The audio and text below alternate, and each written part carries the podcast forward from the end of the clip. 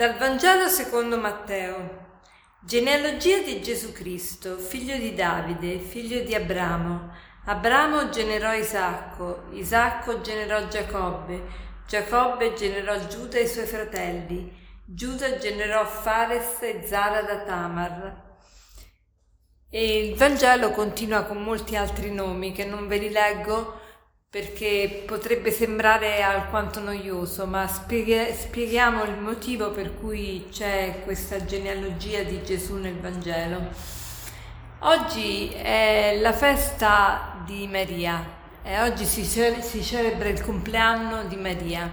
Se ci fate caso sono esattamente nove mesi dopo l'8 dicembre in cui festeggiamo l'Immacolata Concezione, cioè il concepimento di Maria senza peccato originale.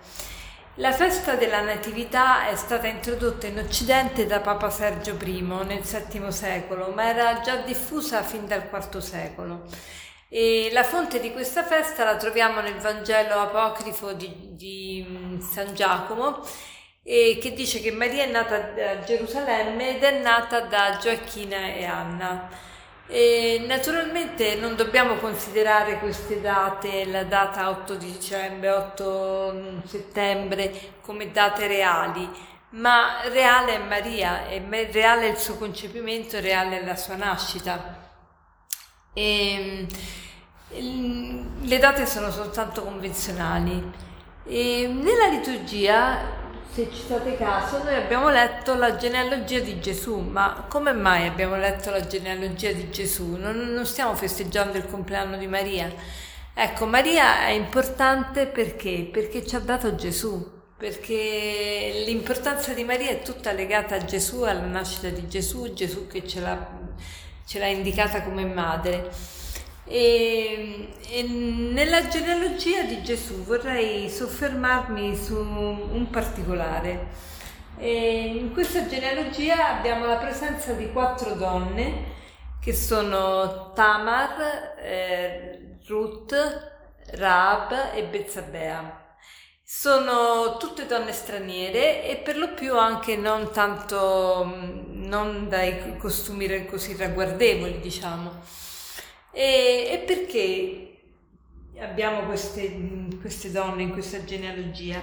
Ecco, Gesù non si vergogna di avere tra gli antenati anche delle peccatrici. La, la, salvezza portata da lui è assai superiore, infinitamente superiore al regno delle tenebre. Quindi Gesù eh, nella sua genealogia eh, ha anche la presenza di queste donne. Ma poi questo ci deve far pensare com'è il, oggi consideriamo com'è la mia genealogia.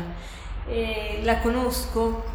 Ci sono delle persone nel, all'interno della genealogia che, mia che non mi piacciono tanto, magari le considero male, mi vergogno oppure mm, eh, trovo che c'è qualcuno, soprattutto tra quelli che ho conosciuto e che ora sono morti, con cui non mi sono ancora riconciliato, ecco, se scopro che c'è qualcuno con cui non mi sono ancora riconciliato, forse oggi è venuto il momento di farlo.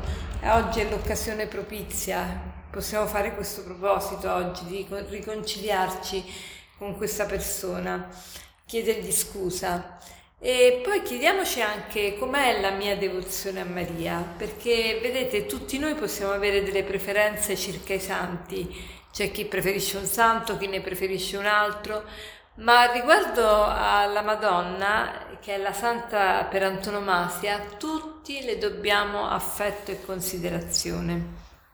E Giovanni Paolo II eh, ha scritto una lettera ai religiosi fondati da San Luigi Maria de Montfort che è il santo che ha scritto eh, l'opera classica di spiritualità mariana, il trattato della vera devozione alla Santa Vergine. Se non lo conoscete eh, vale la pena conoscerlo. Si chiama il trattato della vera devozione alla Santa Vergine. In questa lettera il Papa dice di aver tratto ispirazione proprio da questo libro di Luigi Maria Grignon de Montfort e, e dice che questo libro ha esercitato un influsso su generazioni di fedeli. E, e, in questo libro c'è scritto a un certo punto la devozione alla Santa Vergine è un mezzo privilegiato per trovare Gesù Cristo perfettamente, per amarlo teneramente e servirlo fedelmente. La devozione alla Santa Vergine è un mezzo privilegiato per trovare Gesù Cristo perfettamente, per amarlo teneramente e servirlo fedelmente. Ma che cos'è la devozione? È il nostro amore filiale per una mamma così speciale. Quindi festeggiare il compleanno di Maria significa riportare la nostra attenzione e il nostro cuore a, a lei e così facendo non togliamo niente a Dio perché è come uno sposo che è orgoglioso quando si fanno i complimenti alla sposa e così Dio è felice se noi siamo devoti a Maria. E, e essere devoti a Maria ci porterà sicuramente più vicino a Gesù. E domandiamoci oggi, eh, parlo mai con Maria? Mi confido con lei? Le chiedo aiuto, protezione? Cerco di starle vicino, di farmi contagiare dalla sua santità? Credo veramente che Maria possa intervenire nella mia vita? Ho fatto mai esperienza del potere straordinario di questa mamma? Facciamo oggi il proposito di festeggiare il compleanno di Maria intrattenendoci anche solo pochi minuti con lei. E l'aforisma di oggi è questo. La vera devozione è imitazione. La vera devozione è imitazione. Buona giornata.